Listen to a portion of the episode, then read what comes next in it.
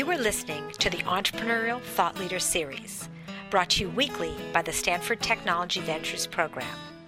You can find podcasts and video clips of these lectures online at edcorner.stanford.edu. So I'm pleased to introduce um, both of our uh, speakers today. Lily, who is uh, falling asleep down here, is a basset hound. Uh, and also, what is that dog's name? Zeke. Zeke. And Lily. So welcome to you two, especially you two old dogs, you.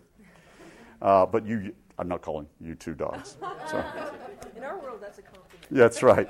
So, as I said before, I'm Professor Tom Byers, and one of the and I uh, one of the hosts of uh, the ETL series throughout the, the year, and it's my special um, honor today to welcome uh, a couple of people.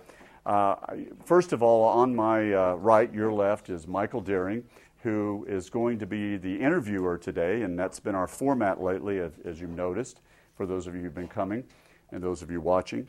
Um, Michael is an ex uh, eBay executive, Brown executive, I mean Brown uh, graduate. Um, uh, but we're so blessed that lately he's been doing a good bit of teaching for us here at Stanford, and both the uh, the Design Institute or D School, uh, as well as the Stanford Technology Ventures Program. He's currently teaching a class with Bob Sutton, and I love this name, Innovation in Complex Organizations. So, uh, Michael, thanks for coming today and, and working with us. So he's going to be interviewing uh, Christine. Um, and Chris is the president of the uh, Humane Society of, of, Silicon Valley. I should say Chris Benninger, just the, the full name. Uh, so Chris is returning to campus. She got her MBA here, if, as you noticed from reading her bio. Uh, we also share the fact that when we got out of school a long, long time ago, she worked for Arthur Andersen, uh, as I did as well. So that's pretty cool to see. And she spent many, many years, though, at Hewlett Packard, which is, you know, very dear to all of us here at Stanford, uh, given that uh, they were just two grad students of Fred Terman, which is the building uh, right next door.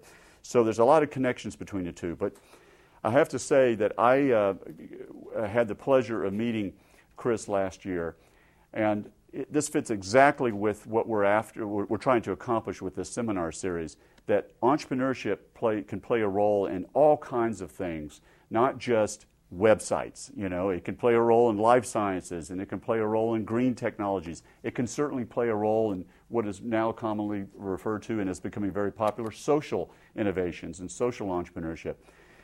All of us have had the concept of a humane society in our heads since we probably were young kids and had our own pets.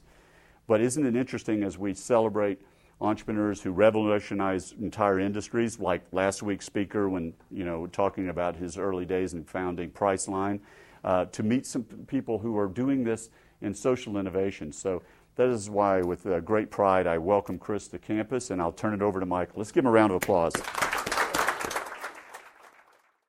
Tell us how you got to the Humane Society Silicon Valley. It's not exactly the path I would have guessed if I looked at Stanford Business School, Hewlett Packard? You know, um, it was um, probably more by chance other than anything else. I was working for HP, um, had been there for 15 years. I managed a group of divisions, manufacturing divisions, traveled all over the world, actually loved my job, um, had always had a passion for animals, um, wasn't looking for a job at all, but was at work late one night and somebody had dropped off a Wall Street Journal at my desk, and you know how you take a break and you get a cup of coffee and you want to read a little bit of the paper, and there was a big ad there for the executive director's position of uh, Humane Society Silicon Valley, and I thought, you know, I'll never get that job because I don't have a nonprofit background, but I'd sure love an interview.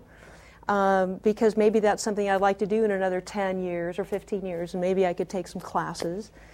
So I didn't even have a didn't have a current resume, but put together a resume, put together a cover letter, sent it out. Didn't hear anything for four months. Got a phone call to ask to come down and uh, for an interview, and I had to think.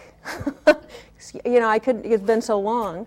Um, went down for a series of interviews, and um, they ended up offering me the job, and I accepted on the spot without knowing really really what the job entailed or um, what the salary was, and have never looked back since. And what was it that led you to have the confidence to take that sharp left hand turn on the spot, given you had this successful career in place and you were sort of succeeding in business? Why, why take this sharp left hand turn? You know, um, a lot of my friends and colleagues said the same thing. You know, you're crazy. but, you know, um, it was something that absolutely felt right. And uh, how to explain the fact that I think I made the decision with the heart. Mm-hmm. Um, it felt right in the gut. And um, I'm a firm believer that when things feel right, go for it. And, and I did. And, um, you know, what did I have to lose? I guess I could always go back into industry, right? So it's been a great journey. Tell the students, if you would, I know a little bit about this, but I'd love for you to share it. What was it like when you joined? What was the state of the organization? How were they doing? So, when I joined, when I said I didn't really know much about the job, I really did not know much about the job. Like, um, the county had a contract with Humane Society to house their stray animals, and that was a contract that uh, provided 90% of our revenue stream. And the county had just canceled that contract. We had uh, about 300 uh, donors. Uh, we had a board that didn't believe in fundraising because we didn't really want to go out to the um, to the world and sort of with a tin cup and beg. We um, fought with everybody in our community. We had no support from the vets, no support, you know, from um, city government. Um, we had employees that were dealing drugs on site. We had employees that were uh, sending animals, you know, selling animals to bunchers. The bunchers are people who collect animals and take them out um, for use um, in labs, rather unscrupulous labs. So it was a bit of a cesspool when I first started. Yeah. Um, it was quite interesting. And what was on the list of positives, though? Um, these guys. Yeah. You know, so um, uh, so Lily is. Um, she wasn't there when I first got there, but um, so what made it all worthwhile was the fact that we had this amazing mission which was to save and enhance lives. And it's not just literally about the four legged lives, it's about the two legged lives and the magic that happens when those two entities come together. So that's the saving grace, is that the mission really carries you through the tough times. Indeed. The, um, I'm intrigued by the whole 90% of your revenue coming from a contract that was about to be canceled. Can you take the students back to the moment that you realized this was a happening and kind of what your thoughts were at the time? Well, I probably can't exactly tell you my thoughts because I, you don't want it on tape. you know, a lot of four-letter words there. Like, my God. Um, but you know, when you and I had talked, you know, I think oftentimes when your back is to the wall like that, that's probably when you start to become your most creative because you have no choice. You've got to do something, and that's where we. Um, made a strategic decision that to keep us afloat in the short term, we've got to jump right back into um, doing animal control and actually expand our reach in animal control, where before we'd only been doing housing. Um, we ne- really need to, you know, be going out and bidding on, you know, contracts for um, also having the officers on the streets, mm-hmm. as well as just doing the housing. So it took us about six months, but went out and were able to garner contracts from nine different cities mm-hmm. for animal control and housing, and that kept us afloat mm-hmm. um, until we could kind of sort ourselves out. Mm-hmm. mm-hmm. What were some of the other strategic changes that you had to make? That's a big one. What were some of the others that you faced at the time? Um, pretty much a complete turnover in management. Um, so you know, um, my predecessor was one who had a lot of personal problems, so the, the organization had sort of been left to go its own way in a variety of different ways. And oftentimes, organizations attract the wrong people in those cases, so had to um, make a complete management change um, because there was so much distrust for our organization with the community. That also elicited um, concern from certain community members. Um, so there was, you know, there was a lot of turmoil that first year in trying to get things settled out. Um, people make all the difference in the world. You just, if you can get the right people within the organization, um, you know, sharing um, a common common goal and a common mission, it's amazing what you can do, and that made all the difference. Yeah, say more about that. How did you find them, find the right people, and how did you glue them to the organization so that they would stick? Um, some of it was uh, by luck. You know, you put ads out there, and by the grace of God, somebody walks in your door who is absolutely amazing and um, shares the passion for you. Um, I also brought a couple of my colleagues over from HP mm-hmm. um, who I knew and trusted and um, could you know could work we could work well together on you know moving forward some of the changes that need to go forward. And what did you say to a successful career person at HP to say, "Come on and do this crazy thing with me"? What was the pitch like?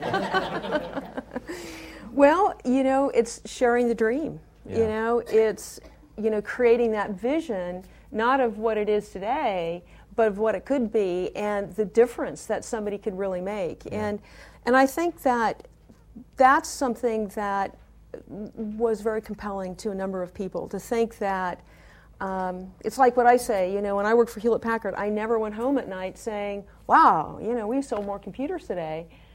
But you're not now, kidding about that. Yeah, it's true. but now I go home at night saying, wow, you know, we found uh, a home for Crash, who was an 11 year old collie mix who was with us for seven months, and that is huge. Yeah. That's absolutely huge. It touches yeah. the heart, and um, you realize that you're saving lives one by one by one, yeah. and um, you know, people can feel good about that. There is this almost missionary sense around the team that I, at least the team I've met. And um, I wonder, though, are there enough missionaries to fill all the spots you have? And how do you keep the mercenaries from signing up for the hourly job just for the pay? I mean, how do you sort the sheeps from the goats, the true believers from the sort of people yeah. who are just looking for a, a, a, time card to punch? Well, you know, um, the the the mercenaries are pretty easy to, to sort out because you can sort of see how they react. Um, I used to actually have my very first basset hound I adopted from the Humane Society was actually an epileptic. Mm.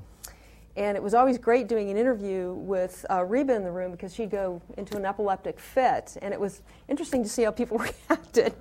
So if you screamed and ran out of the room, it's probably not the right place for you. but um, the harder part with our profession is sorting out those that are too passionate. Because mm. passion is a double-edged sword. Same, yes, there is. Yes. Um, How does that manifest? Because passion is is an incredible thing. People who are passionate will do anything, mm. you know, for the mission. But they will do anything for the mission, and and passion is very personal. And when things are personal, people oftentimes don't want to compromise. So if I'm absolutely passionate that this is the right way to go, then teamwork goes out the door. Um, people are more focused on undermining what's being done rather than working together as a team, which does require compromise mm-hmm. um, to get something done. So, um, in nonprofit work, it's you know it's important to find people who have that right balance. Mm-hmm. So let's go back to the strategic choices you made when you first took over. You lost the county contract. You you you put you built this um, uh, city this network of city contracts and city relationships. Fast forward to maybe more like a year or two ago, or bring us up to date on how the strategies evolved beyond that. So we put together a strategy to keep ourselves afloat, um, which we needed to do because if we weren't there, many, many, many more lives would be lost. But that strategy was not the right long term strategy because merging animal control with humane work, actually, those two missions clash. So, how so? Um, so, animal control's mission is to keep people safe from animals. Mm. Humane Society's mission is basically to protect animals. Mm-hmm.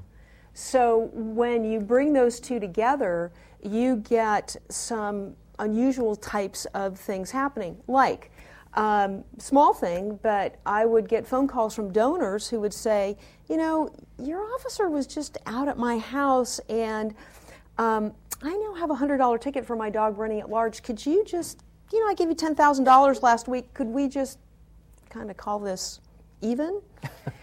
and as an agent of the city, I can't do that. Yeah. So now I've got a donor who's upset with me. Yeah. Um, if you're with animal control, you're focused on things like pet limits. Mm. So I'll put my hand on my heart and say, I'm over my pet limit. what is it? What is I the pet limit? Every city says you can only have so many dogs and cats. Oh. So we won't talk about little, you know, we won't talk about pet limits, Michael. yeah, yeah. Um, I have three dogs and two cats, so you're check. over your limit. Okay. um, Humane Society is really focused on, you know, good owners. Um, and the right matches. So some people can have three dogs and two cats and be fabulous. Um, other people shouldn't have an animal at all. Mm.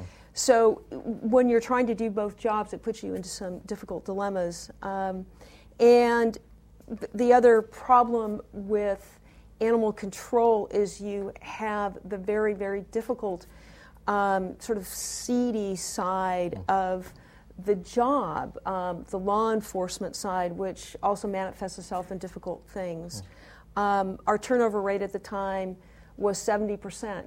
It's really hard to do a job when 70% of your staff is turning over every year. Mm-hmm, mm-hmm. So we critically looked at what we were doing, look at this clash of missions, and said, you know, if really what our job is is to save and enhance lives, then that's where we need to focus. Um, we need to get out of the animal control business and really focus um, on that saving and enhancing lives and work closely with our animal control partners to really have that collaborative relationship. And if we do do that, we can really save more lives in Santa Clara County. Um, again, it was a little bit of a leap of faith because now, even though we'd built up our fundraising, um, our contracts were 60% of our revenue stream. Mm. So now we're giving them away. Um, that happened over time. But the good news is if you fast forward all of that, where are we from a community standpoint? We've gone from a community save rate of 30%. So what does that mean? That means that only three out of every 10 animals entering the Humane Society left alive, to a community save rate within Santa Clara County now of 68%. At the Humane Society, we're approaching 90%. So, with that strategic change, yes, we're now saving and enhancing more lives. Um, we're reducing the number of animals coming into our facilities overall. Um, and the community is much more supportive of the work we do. And that strategy, I think, also allows you to to pursue new ventures. You know, it's not a for-profit, but a new venture in the form of things like regional rescue. Could you talk a little bit about regional rescue and why it's a why it's a good thing for, for your strategy? Sure. So, um, when we talk about saving and enhancing lives, our our role just isn't within the four walls of the Humane Society. We really look at that as a much broader role um, within Santa Clara County, within the state of California. And so, as we have room, we actually go out to other organizations and take animals from them that would be euthanized either for space because um, they're out of space and they can't stop the flow of animals coming in, or those animals um, have either a medical or behavioral condition that's treatable, but they don't want to treat it. So Lily is a good example. Lily actually was part of our regional rescue program. She actually came from another shelter that was overcrowded. Um, and, you know, she, being six years old, is not at the top of the list of an animal that you probably um, has high adoptability factor because of her age. So we're, with our original rescue program, actually going out and sort of focusing on those individuals that the throwaways that nobody wants. And I think that these are the guys who make the biggest impact. Um, it would be a shame not to have her spirit in this world, you know. So it's a great program. If you take this this direction that you've put the HSSV on, where you're you're now you're walking away from your city contracts, mm-hmm. you're going to full focus on the humane, the mission, the original mission right. of the Humane Society. Uh, what does it look like three, five, ten years out? Tell us about that. So, as we're now continuing to transition, then the next question is not only how do we continue to save more lives, but how do we really get to the core issues of what are driving animals into our shelters. Mm. And if you look at the core issues, the core issues um, have to do with regards to commitment to, mm. to pets. So, Lily, for example, is not an overpopulation problem. You know, she came into a shelter as an adult. Her issue was a commitment problem. Mm. Um, I'm actually her fourth owner, mm. so she had three other owners who didn't want to commit to her, and kept turning her into to shelters. So, how do we really deal with that core issue? Because it's not just about spaying and neutering anymore. And that's where we started to say, you know, the only way to do that is we've got to really change this paradigm of shelters away from being warehouses, because that's what shelters traditionally are, to being essentially involved in our community where we're really supporting that human animal bond to that's where the enhancement comes in over the life of the pet so that people are you know really committing to their pets for a long-term basis um, and not um, so they don't end up at the humane society. So we um, made the decision that our current facility which is over 50 years old does not really fit in with this new dynamic that we want to promote going forward so we are in the process right now of building a new facility, the first of its kind in the country. Um, very exciting. We call it an animal community center, not just a shelter. And what that will be is um, a combination of traditional um, humane society types of functions, which is adoption, education, spay neuter, um, with the enhancement of uh, community outreach and services like doggy daycare, dog and cat boarding, a grooming center, a sports and training facility, a pet store, a cafe, dog parks. So what that means is on a Saturday morning, you know, you can come over to the Humane Society with Lily and your six-year-old, and you drop your six-year-old off at our amphitheater where we have the uh, troupe of marionettes from Happy Hollow Park and Zoo who comes over and does a marionette show with an animal based theme, but it's fun and it's interactive. For your six year old, you go out into the dog park where there's an exercise class going on where you and your dog exercise together. Or maybe you do a yoga class together or a dance class. But it's not just about training with your dog, it's this is my best buddy you know, we've got to go out and, um, you know, do something together. Yeah. And then afterwards, an hour later, you meet at the cafe and you get a little something to eat, and there's dog bakery there, and you and Lily gets a little something too. So. And how does how do you reach though the families, the three families that had Lily before you? How do you change their mind about this commitment? I mean, this is a if this were a software company, we'd be talking about how to modify customer behavior to make a bigger market right? And and this is and this is this is a fundamentally different uh, domain, but same right. problem. How do you modify human behavior to create a bigger market so that there's a permanent home for Lily? So, one of the big problems that we have in Santa Clara County, and for anybody who's got a dog, you probably know there's very few places you can take your dog. Uh, parks don't allow them. Um, a lot of you go on, you know, even walking your, your animal down the street, a lot of people are like, whoa, you know, I'm going to walk on the other side of the street. So, um, creating a space, you know, I'm convinced that if her first owner had a place to come where um, he or she could have, you know, done something fun with her, um, met other people who were like minded, and start to build sort of a social network around that, then probably that person would have been less likely to dump her mm-hmm. because she then becomes a part of the family. Mm-hmm. Um, but you know, the, the way to really change that behavior is we've got to we've got to get out there into the community. We've got to be a place that people want to come and and um, really work with our community to provide you know fun and interactive things, not just a piece of paper when you walk in the door about you know how you take care of your pet, mm-hmm, that sort mm-hmm. of thing. Yeah, makes sense. One of the um, things I think is most interesting about your story in the context of HSSV is you've got sort of these two sides of your brain going. You've got the the business executive, which you trained every you know all your gigs before HSSV were mm-hmm. on that sort of executive track, um, that sort of private sector, for profit, big company um, thing. So you've got the, the executive you, and you've got the public policy you. And um, th- one of the things I think is most interesting about what you're describing is this willingness to be both the tough minded executive leader and the progressive public policy person. There's one area in particular that I'd love to talk about because I think the students will find it interesting is uh, the feral cat problem in, in, the, in the Silicon Valley.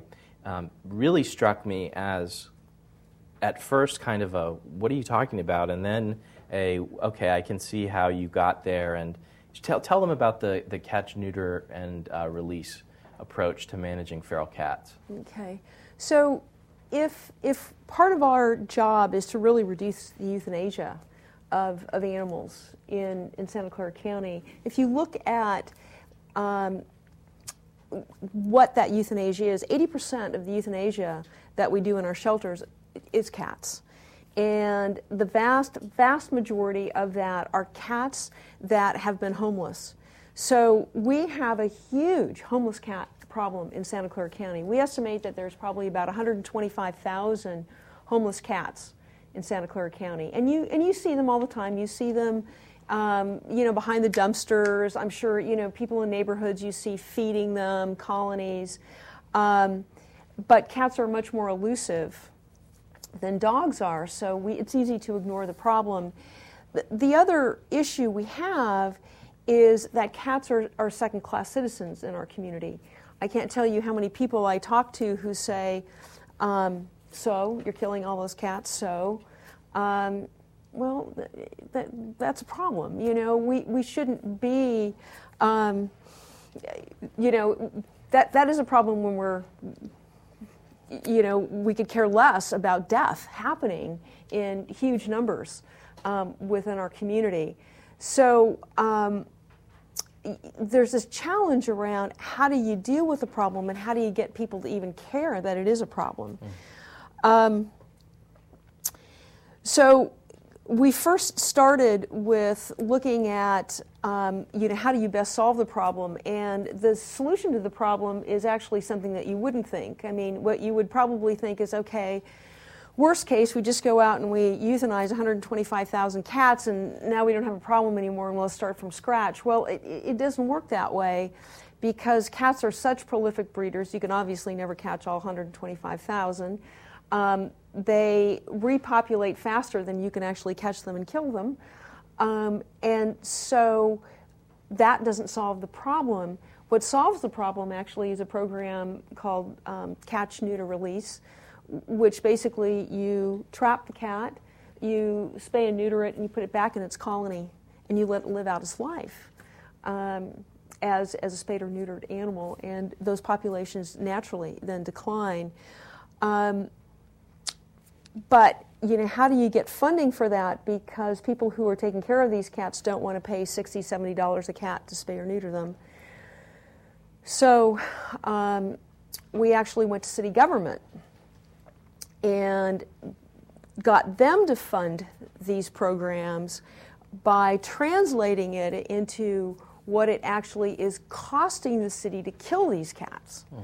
So, to put it in perspective, to trap a cat, bring it into a humane society or bringing it into an animal control facility actually costs the city between 200 and 250 dollars. You can spare neuter a cat for 25 to 40 dollars. So It's a lot cheaper to do it, and that actually sold the cities on uh, funding these programs. With that funding over the last 10 years, we've been able to significantly bring down the excess populations. I understand there's actually one of the larger colonies of feral cats right here on campus. Yes. And actually one of the longest term, uh, in terms of the volunteers that feed and take care of them and have actually made sure they've all been neutered or spayed. Uh, it's been going on since the late 70s, and the colony's actually stabilized, and to your point, is declining in population uh, after a long time of, of increases. I think that's an interesting one, not only because of the analysis that you had to use to convince the cities to support you. I mean, that's that's analytics that you can do in any business situation to make a case to a potential customer or a source of capital. But I also think the the the very um, it's an unexpected solution because you, you're you're so trained to think, well, if they're wild or they're loose, you capture them and you take them in, and they don't get to go back out. Right. I think it's a really good example of the combo of, of hard-nosed analytics and um, creative, progressive public policy that, that, that really um, that you guys use to address that, that particular problem. Um, there's another thing you did, speaking of cats, um, uh, that I'd love to talk about. You changed your pricing strategy for adoptions. Talk about that a little bit, because I think that's a, another interesting case of pattern recognition for, for those that are thinking about private, for profit entrepreneurial ventures versus social entrepreneurship. You're using similar analytics there to, to make a pricing decision. So, um, when I first started, um, our adoption prices, I think, were $25 for a cat and $40 for a dog. And um, about five years after I started, the CVMA, the California Veterinary Medical Association, actually completed a study in looking at basically their study was around what types of animals get turned into shelters. But there was a little offshoot to that, which looked at how much people actually paid for the animal to begin with. and there was this correlation around the less that people paid for the animal, the more likely they are to turn it in because it's not worth as much. So we made a strategic decision to raise our prices. Um, and again, it was one of those outcries where, you know, board staff is going, oh my God, you can't raise prices. I mean, who's going to pay more for a six year old dog? Um, but the whole concept is, is that if people pay more, they believe they're getting a better product. It's, it's interesting. And they're much more likely to keep that product we also made the strategic decision to say we're not going to continue to sanction that um, that message that's being sent that cats are not as important as dogs, so that you pay less for cats and more for dogs. So the first year, sort of out of the chute, we raised our prices from 25 and 40 to 110 dollars for both a dog and a cat.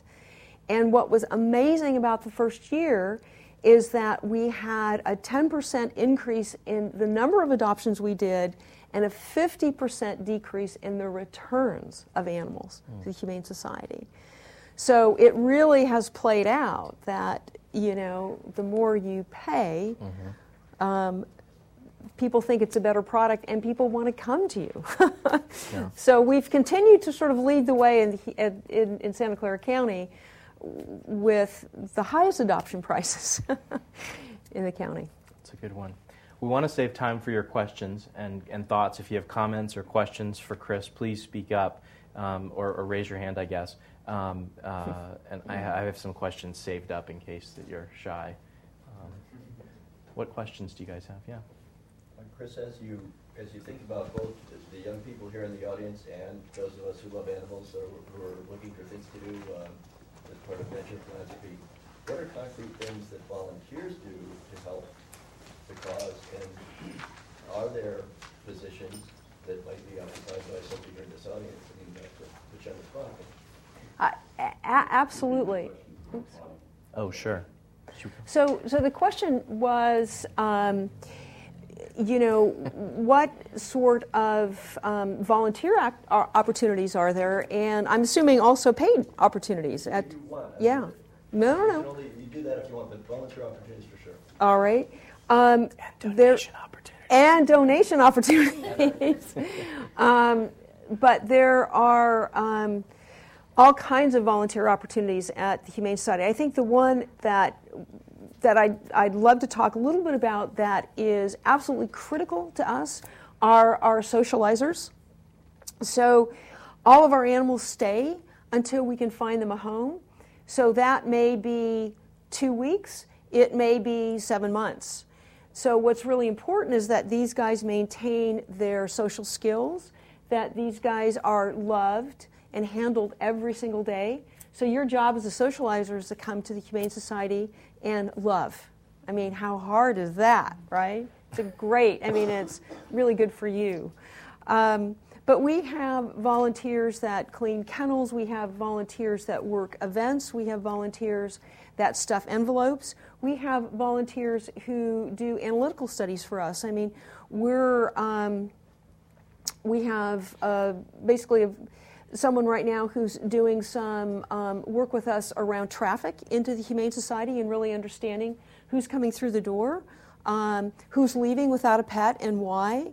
Um, we're actually we're uh, we've just applied to Stanford to the ACT program to um, look at having somebody analyze the homeschooling market for us. Um, I think with our new facility, there's a requirement in the state of California that um, every child has um, humane education. So I think we're the perfect candidate for that, particularly for those um, individuals who are being homeschooled. So starting to explore that. So there's just almost anything. You can do my job. fine. you know. And no contribution is too small. And no contribution is too small. Actually, we get, um, I think the ones that touch my heart the most um, are the little old ladies who will send in $5 and say, you know, that's basically, they apologize to me, that's all they can do. But to me, that's an amazing contribution because you know that they're giving something up in order to, to make that contribution. So, yeah. So, um, for the past several months, I've attended uh, Palo Alto city meetings where they're talking about dog parks and leash laws. Mm-hmm. And um, so there's a severe shortage of dog parks. Believe in Palo Alto, the law says that you cannot have a dog off leash pretty much any time. Um, so I was just wondering if either you or the community that you have around the HSSV gets involved in actually any of these policy issues regarding getting the cities to actually be more um, pet friendly? Um, we do. We do. Oh, yes. I'm sorry. I'm sorry, Tom. So the question is around whether the Humane Society gets involved with cities um, in helping to make those cities more pet friendly, and, um, and and, we do. We we absolutely do. Um, the interesting, the very interesting thing about city government is that they they hate, they absolutely hate to deal with any type of animal ord- ordinances um, because of the passion that happens. The city council meetings usually turn into big circuses, so it's very difficult actually to get an ordinance change even brought before city council. But um, it's it's a lot of work. And again, you know, when you've got a small organization and everybody's working three jobs as it is, um, but we try and do as much as much as we can to, to make cities, you know, more pet friendly. Yeah. Any other questions? Yes. In scholarship and in entrepreneurship, I often hear people talk about time management, but it seems that ideally time management would follow from proper passion management. You talked about interviewing people and identifying them as too passionate or not passionate enough. But it seems to me that passion is something that's dynamic. And I wonder whether you have any similar pieces of advice for how to manage your own passion and not become overwhelmed by your work, and how to manage the passion of your employees. Mm. Wow. so the, the question is whether I have any advice about how to manage um, my own passion and um, you know the passion of our you know employees or volunteers our donors our board um, it's it's very difficult i mean i i think it absolutely starts with the person initially. Um, each one of us, I, I will tell you, each one of us working in this environment, because it's a life and death environment, there's, there's going to be something that is going to trigger us. Um, and what helps a lot is having a good, strong team that works well with one another. So when I just completely lose it with Beth, that we have a good enough relationship to sit down with one another and say, I'm really sorry. It just, it was just too much today. Um, but it absolutely has to start with someone, with, with an individual who is a team player, is willing to be balanced, the, the person that does not work well in our environment is someone who says, I absolutely love animals. I think they're much better than people. well, a lot of us really believe that, but um, you, you have to have strong people, people, um, because that's really the hard part of the job in dealing with that. Um, it's, it's really important to walk away from the job. Our, our um, organization is 24 7. It runs 24 hours a day, seven days a week, 365 days a year. It's very easy. It's very easy to work seven days a week, 15 hours a day. Um, so it's really important that we police one another and say, you know, Beth, go home. it's, it's time, you know, it's time. It'll all be here tomorrow um, you, you, have to take care of one another a little bit because it, um, it can suck you in. It can suck you in. one of the things I know the students have covered with other guests is the whole idea of raising money to support the venture. Talk a little bit about how you think about that problem because it's fundamentally different than the startup, the technology, for profit sector that a lot of times they hear about. I'd love to talk about capital and financial base. So, one of the things that really scared me about the job when I took it was fundraising. I mean, I think that that's not something that culturally we feel comfortable in, in, our community doing is asking somebody for money. It sort of reminds us of the, um, you know, the homeless person on the street asking for a quarter. Um, what I found is that if you really believe in something, it's not about asking for money it's actually sharing an opportunity. Hmm. Um, we are incredibly reliant on our community, um, either to support us through donations or to utilize our services. Um, and, you know, it's, it's really about getting your message out there. Um, really believing in what you're doing, not being afraid to help share, giving other people an opportunity to make a difference in the community. Um, you get turned down, but um, more times than not, you don't. And people love being a part of, of what we're doing. Um, so. so. So, just to be clear, how do you pay the bills? What's the business model of HSSV? So, so the business model of HSSV right now is 60% of our revenue stream comes from donations, community donations, 40% from services. So the services are um, adoption, spay neuter, um, we have a pet store.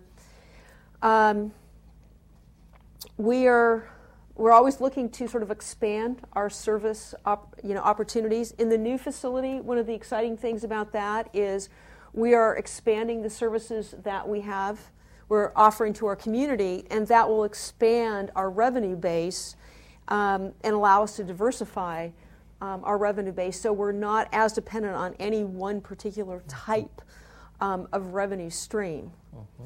But um, our funding model is very heavily driven by our community donations. What is the um, breakdown of the donors? is it mostly um, uh, single what single family donations, or are there pet food companies that donate a lot of money? So, so the question is, what is the, the breakdown of you know our donor profile? Is it more corporate foundation driven, or is it more individual driven? Um, the funding model in animal welfare is very different than the funding model in, say, other types of social services.